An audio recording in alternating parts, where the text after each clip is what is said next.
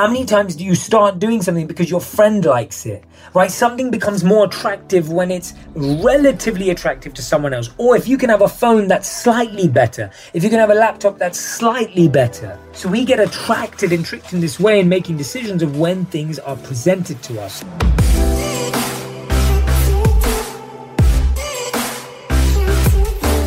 Hey everyone, welcome back to On Purpose. My name is Jay Shetty, and this is the number one place to be in 2020. Now, I know that in 2019, we hadn't yet launched in January, which means we didn't get to start the year off together. But this year, we get to start the year off right. We get to start it together. And I know that all of you that were listening throughout 2019 and in the beginning of 2020 got so many insights from our podcast, whether it was with guests or whether it was my weekly workshops, wherever it was. But this is what I want you to know. This year, we can start the year off together, which means we can set you up for even more happiness, even more success, and most importantly, to live a life on purpose. And this year, I have got so many exciting new podcasts in store for you. This isn't just other incredible guests that are going to be bringing their insight from culture to academia to research to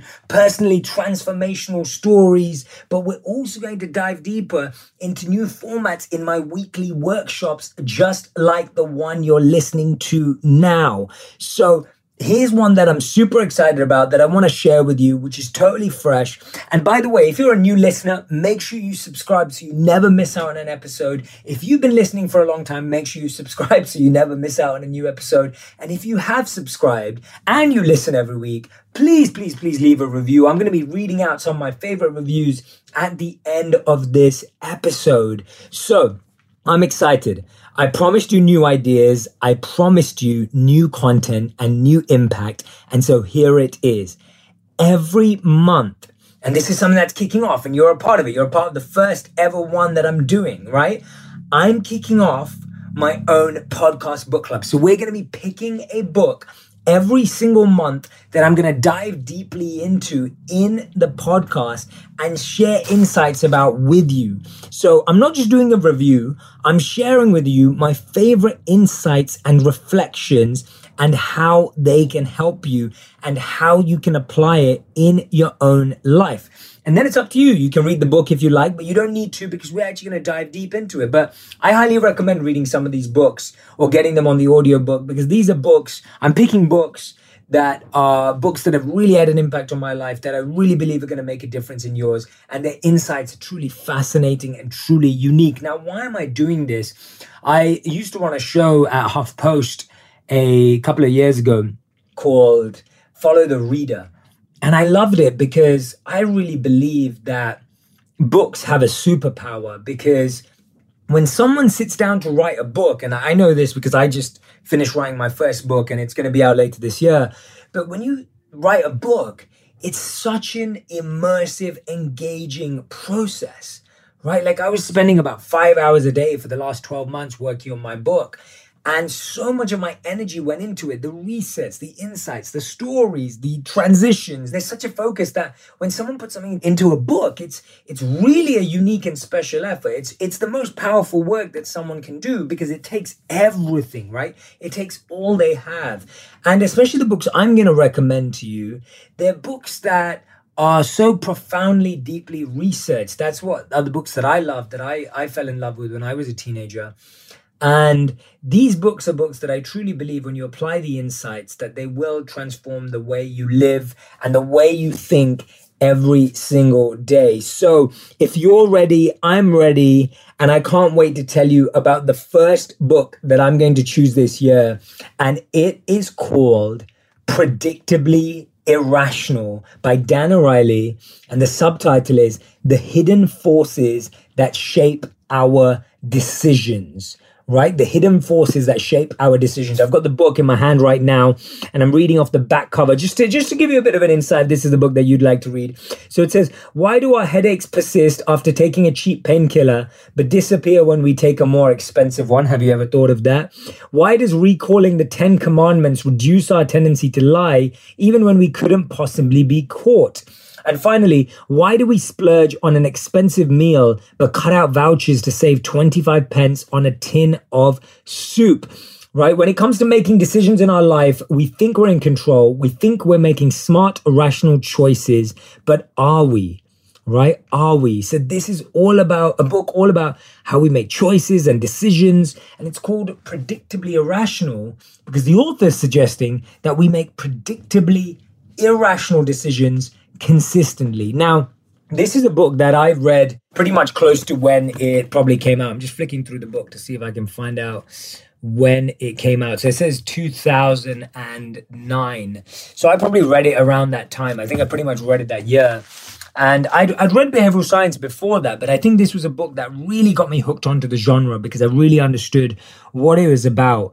And it just it just changed the game for me because I loved learning about why we do what we do, why we make predictably irrational decisions, and how we can train our mind to stop doing that. I mean, how many of you First of all, when you hear that, how many of you get defensive? How many of you go, no, no, no, I definitely make my own choices. I, I'm in charge of my decisions. I'm I'm really an independent thinker. How many of you, how many of you is that your first response? Right? If that's your first response, uh, let me know. I, I want to know if that's your first response. How many of you listen to that and go, actually that that might be true like i wonder i'm intrigued like let me let me let me find out let me take a look let me let me see if there's any truth in that now i'm of the second opinion that I may have grown up, especially in my early days, and I think we're all like this. When we're growing up, we're thinking, I'm in charge of my decisions.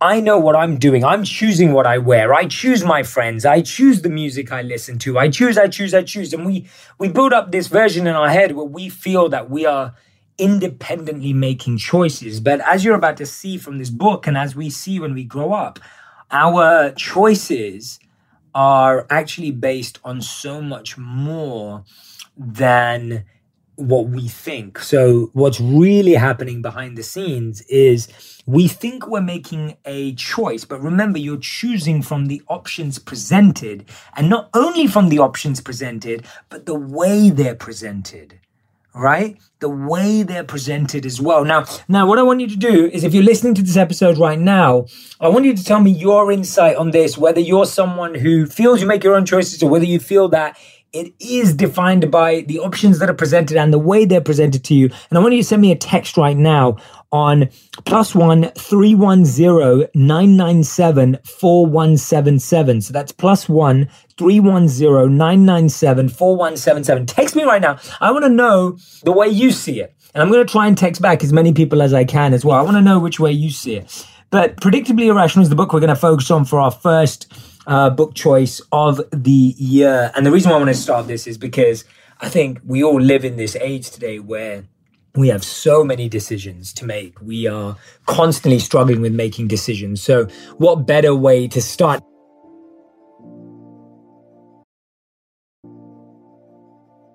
Now, I'm going to start. What I've done is there's plenty of chapters in the book. I'm just flicking through the book to tell you how many. So there's around 13 chapters in the book. I'm just picking out three chapters that I absolutely love, and I'm going to give you a deep dive on them. So hopefully you enjoy this as well. And I can't wait to hear your feedback on this episode. It's something new that we haven't done before, but I really, really think that it's going to be a fun episode to do because I know you guys always asking me, what are your top 10 book lists? And you know what have you got going on in terms of what books do you recommend so so here's here's a good way of doing it so this is awesome. This chapter is called The Truth About Relativity Why Everything is Relative Even When It Shouldn't Be.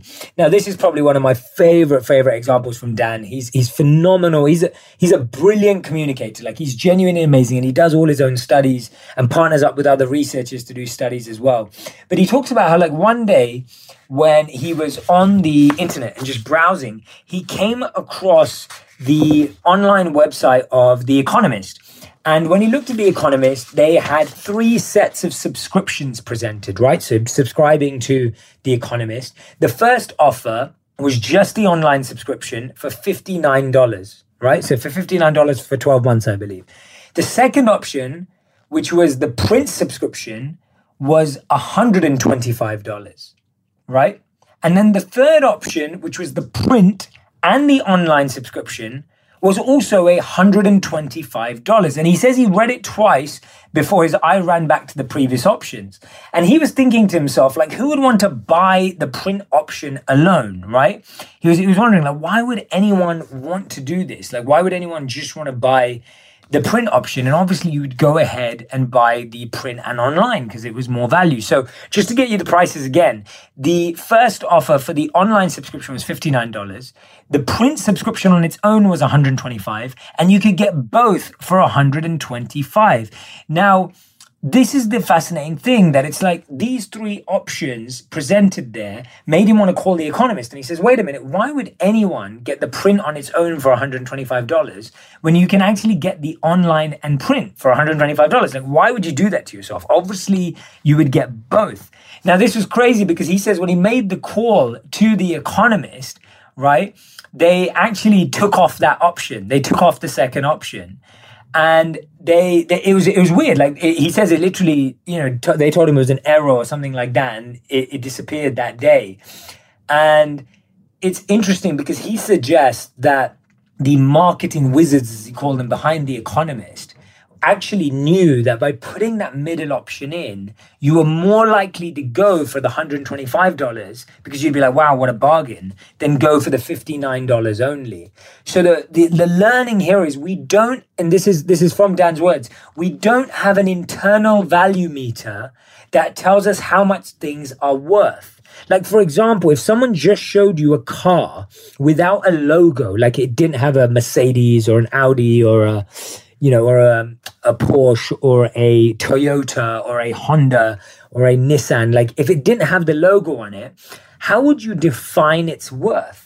Right? How would you know how much it was worth as a car? Imagine you'd never seen a car before. So we don't have an internal value meter that tells us how much things are worth. Rather, he says, we focus on the relative advantage of one thing over another and estimate value accordingly. So we compare things next to each other. And that's why when things are presented like this, we think, oh, well, $15 for the online, that makes sense. But actually, if I could get the print and the online for $125, because the print alone is $125, then I must have to take it, right? It sounds like it makes sense. And so he went forward and actually started doing these studies with his students. So he gave them these options as well. So he gave the same economist study to his students at university and this was at MIT's Sloan School of Management. And he did it with 100 students. So he gave them the three options. So, internet only subscription of $59, print only subscription for $125, and print and internet subscription for $125. 16 students chose just the online, zero students chose the print only, and 84 stu- students took the print and the internet. And that made sense. They, they went for the deal where they thought they were getting the most value. But now what he did is he took out that middle option. He took out the option of print at $125. And he thought, okay, well, who's going to go just for the online and who's going to go for the print and the online? And he found 68% now went for just the online as opposed to 16% before. And now 32% went for the print and web, where there is 84% before. So simply removing that middle option switched to more people buying the cheaper option of just the online. They were now less tempted to go for the full package, which makes perfect sense because you're now not comparing that value. So notice how when we think we're making choices, so much of it is about the way things are presented to us. And he went further to do a really funny example where he, he gave people the choice of two people, whether they'd want to go for person A or person B. So if you walked into a bar and you looked at two people and you were asked, you know, well, who do you want to be with, A or B? And he showed them computer versions, not real people. Obviously, you wouldn't want to do that to real people. And people had to pick whether they choose A or B. And people would decide, okay, I'll choose A or I'll choose B. And then he added a third option, which was a slightly less good looking version of A or B. And every time he did that, people went for the slightly better looking version of A or B. So if he he jokes he jokes that if you're going to take someone out with you choose a slightly less better looking version a good looking version than you because you're always making things relative. We're always comparing things next to each other. It's how the mind tricks us. We think that something is more attractive when it's put next to something close but less attractive. This is messing us up how many times do you choose something just because your friend thinks it's attractive right now? How many times do you start doing something because your friend likes it? Right? Something becomes more attractive when it's relatively attractive to someone else. Or if you can have a phone that's slightly better, if you can have a laptop that's slightly better. So we get attracted and tricked in this way in making decisions of when things are presented to us. So this is something we can be wary of and watch out for when we're making decisions as to are we making decisions based on what we're looking for, what's really important to us? Because otherwise, you actually you might just want the online subscription for fifty nine dollars, but you end up spending hundred and twenty five dollars. Right, you end up spending a lot more. And now subscription sites aren't doing the three tiers. You know, most subscription sites just do one tier these days. But it's important to think about where in our life we get certain options like this and we don't always make the best decisions. So, anyway, that's one of my favorite chapters. Highly recommend watching Dan Ariely's talk on this as well. It's it's brilliant. Now, the, the second chapter I wanted to focus on is chapter four, and it's called The Cost of Social Norms Why We Are Happy to Do Things, but Not When We're Paid to Do Them. Listen to that carefully. Why we are happy to do things, but not when we're paid to do them. Now, you may think, well, I actually like getting paid to do my work, and you might be quite right there. You know, I think most of us would like to get paid to do our work, but there are certain things we don't want to get paid for. Like the example that he gives is, you know, so your family cooking a Thanksgiving meal for you, or you helping your friend move, right? Imagine you helped your friend move, and at the end of it, your friend goes, oh, here's your tip. Or how much will that be for the hours you spent with me? You'd find it weird, right? You'd find it strange. You'd be like, no, but I really wanted to help you. I wanted to go out my way for you. Or let's say, you had a I don't know, you had a friend who got an injury and you helped them in hospital, or you had a friend who had a project and you helped them prepare for their interview. Imagine they were like, okay, I'm going to give you your fees. Like, you wouldn't want to accept that. You know, it, it would feel weird to accept that. You probably would choose against it. And so, what he talks about is how there are social norms that include like friendly requests that people make of one another right? Those are called social norms. But there's also market norms, which are governed by money and a transaction. And he goes that it gets messy when they get mixed up. So what they did, listen to this carefully, uh, just to make sure that makes sense to you. So there are social norms, like you don't want to get paid to help your friends. And then there are transactional norms where you want to get paid when you're asked to do something. And what he was measuring is when do we do more? When do we actually go above and beyond? So in this experiment, this is re- reading from the book. In this experiment, a circle was presented on the left side of a computer screen and a box was presented on the right side of a computer screen. The task given to the participants was to drag the circle using the mouse of the computer onto the square. So dragging the circle from the left to the right. Once the circle was successfully dragged to the square, it disappeared from the screen and a new circle appeared. So they've chosen a really, this is what I love about scientific studies. They choose a really abstract task that doesn't have any meaning attached to it so that you can really measure human behavior because there's no emotional connection to circles and squares. There's no mysterious emotional intellectual connection here. So just just to throw that out there.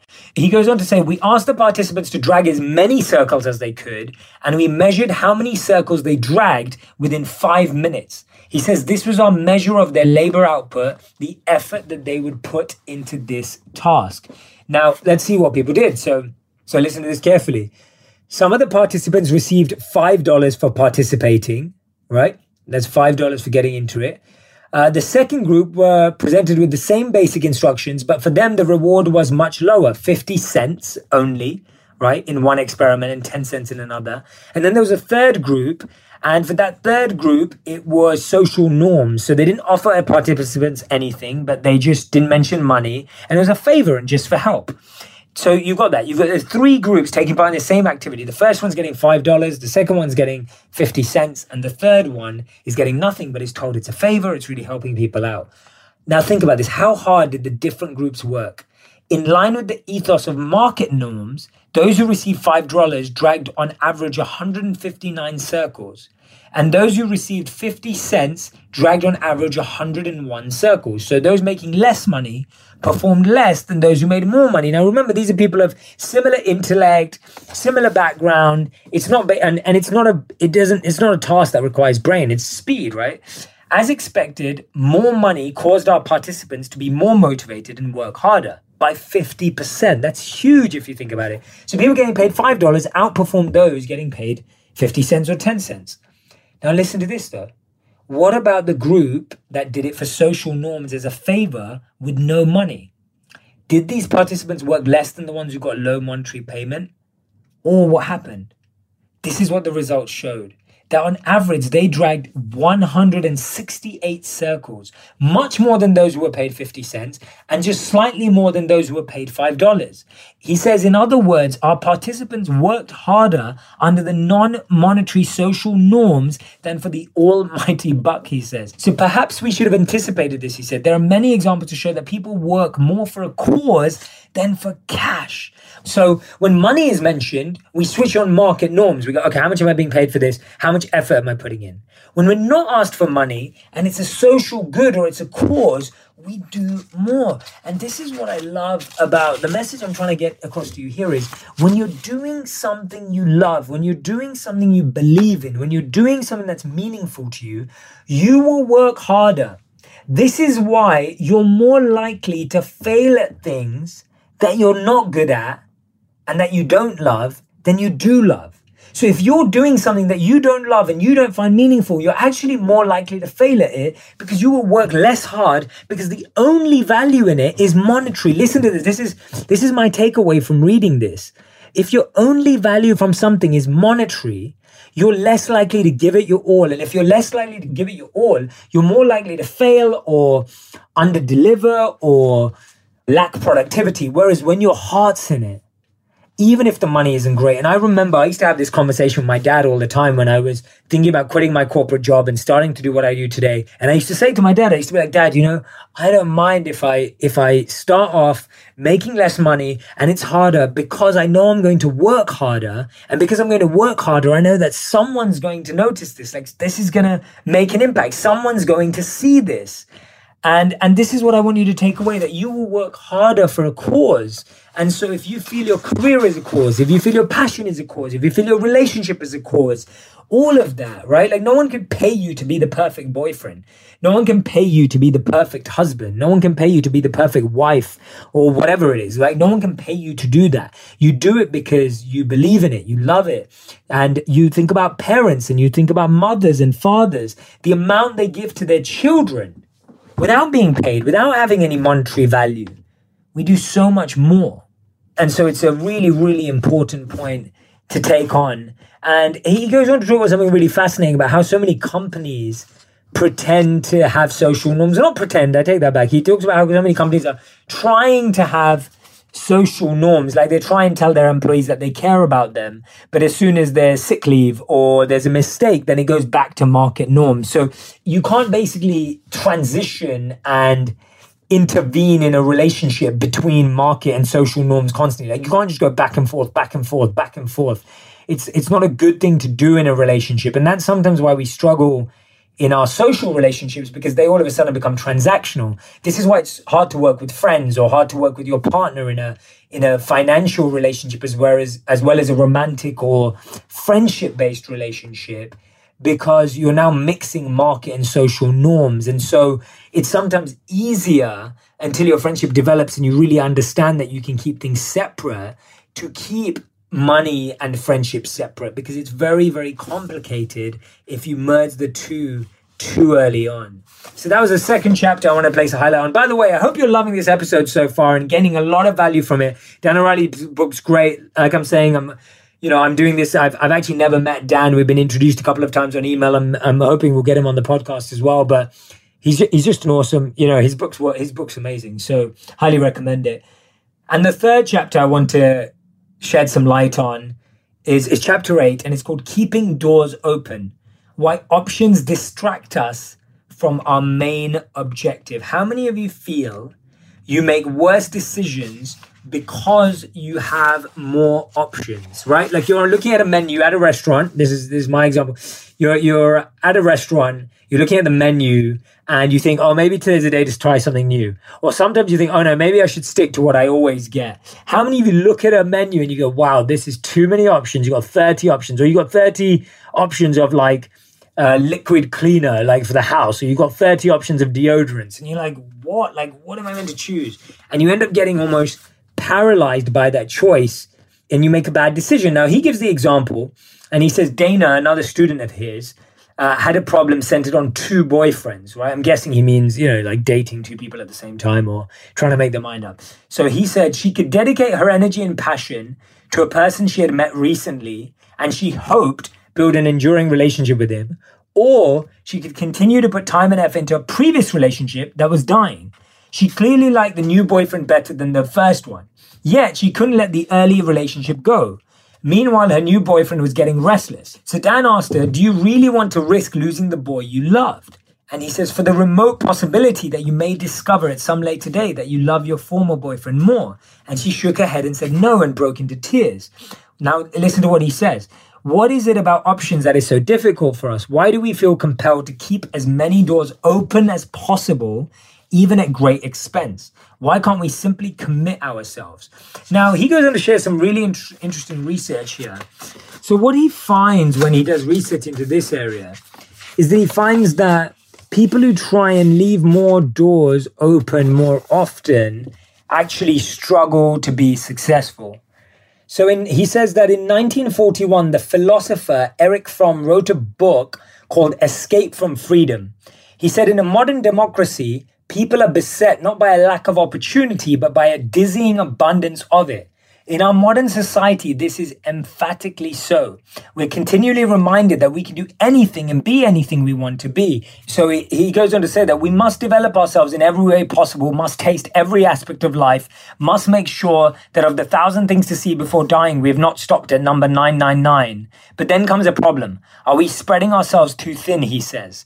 The temptation Fromm was describing, I believe, is what we saw as we watched our participants racing from one door to another. So the conclusion that he paints here is that we shouldn't run from one door to another. It's better to commit. Now, this is my take on it that I think when you're trying to find what you want to do, you have to move around. So the bigger mistake we make is never moving around, staying in a home or a room or a space or a job or whatever, metaphorically, where you actually feel imprisoned. That's not good. That's not what we're talking about. But when you find momentum in something, go with it, roll with it. I remember when my videos first started to get traction, I was speaking at companies at that time. I was doing corporate coaching. I was obviously building my career in technology uh, at a big corporate company, and I was making videos. And out of the three, all three were doing pretty well, but the, the one that really gained momentum was me making videos. And so I switched my whole focus onto creating content because that's what was getting the most momentum. And so often what we do, if, if something's getting momentum, we move away from it because we think, oh, that's doing well already. That's a mistake. If something's doing well already, imagine how well it would do if you gave it all your energy, if you gave it all your focus. So these are the three big lessons of today. The first one is remember when you're making a choice, what are you comparing it to? And do you only like it because you compared it to something less? Or have you looked at it for its own value in your life? The second lesson is why we're happy to do things, but we're not when we pay to do them. How can we make more things in our life a cause? How can we make more things in our life a mission and a purpose rather than making it just a monetary value where we will not perform and not be as productive and therefore not reap the rewards? And the third lesson is why do we let multiple options distract us? Well, why not test, test, test, see what gains momentum, and then commit to a path?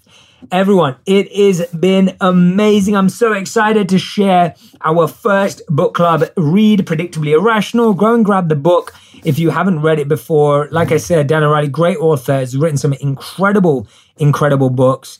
And I'm so glad to be doing this type of episode with you. I hope you're all enjoying as well. And I'm going to read some of my favorite reviews from the podcast. This is from iTunes uh, that are coming up recently. We now have 11,000 five star reviews, which is incredible. Thanks to each and every single one of you. So I'm taking a look. So Pivon Sorella said this 22 hours ago from when I'm recording this. On Purpose has helped me so much. And I love hearing straight from Jay the meaning and purpose behind so much human behavior and life. Your scientific yet sympathetic approach to life is sublime. Thank you for sharing your wisdom. I love that. And I'm so glad that I read that out for this episode because this has definitely been scient- scientific uh, for sure. So thank you so much. That really, really helps. Now, this is uh, Clarice Gomez. Jay, host of the On Purpose podcast, highlights all aspects of health, fitness, and more in this can't miss podcast. The host and expert guests offer insightful advice and information that is helpful to anyone who listens. That's amazing. Thank you so much. Uh, this is one of my favorite ones from Joe, Jose. Uh, Jay, thank you for always making us all feel like we've known you our whole lives. You're always caring, compassionate, holding us accountable, and optimistic no matter the situation. Your words are genuine, authentic, and we definitely appreciate your work. Well, I really, really appreciate this. This means the world to me. I'm going to be trying to read three to five uh, reviews every time we do the podcast because I really, really value these reviews. Make sure you go and leave one. These were all five star reviews that I read. And uh, I really, really can't wait for, for all the new exciting content that's coming this month. There are so many more exciting, these weekly workshops uh, are just going to blow your mind based on what we have. So we're adding this to the mix, the the book club, and we've got something else coming soon that I'm going to add to. So thank you so much, everyone, for listening. Sending you lots of love. Really appreciate you. Uh, can't wait to meet you all one day and really, really excited to, um, yeah, just to, to meet you all one day. Genuinely. Have an incredible week wherever you are and stay on purpose.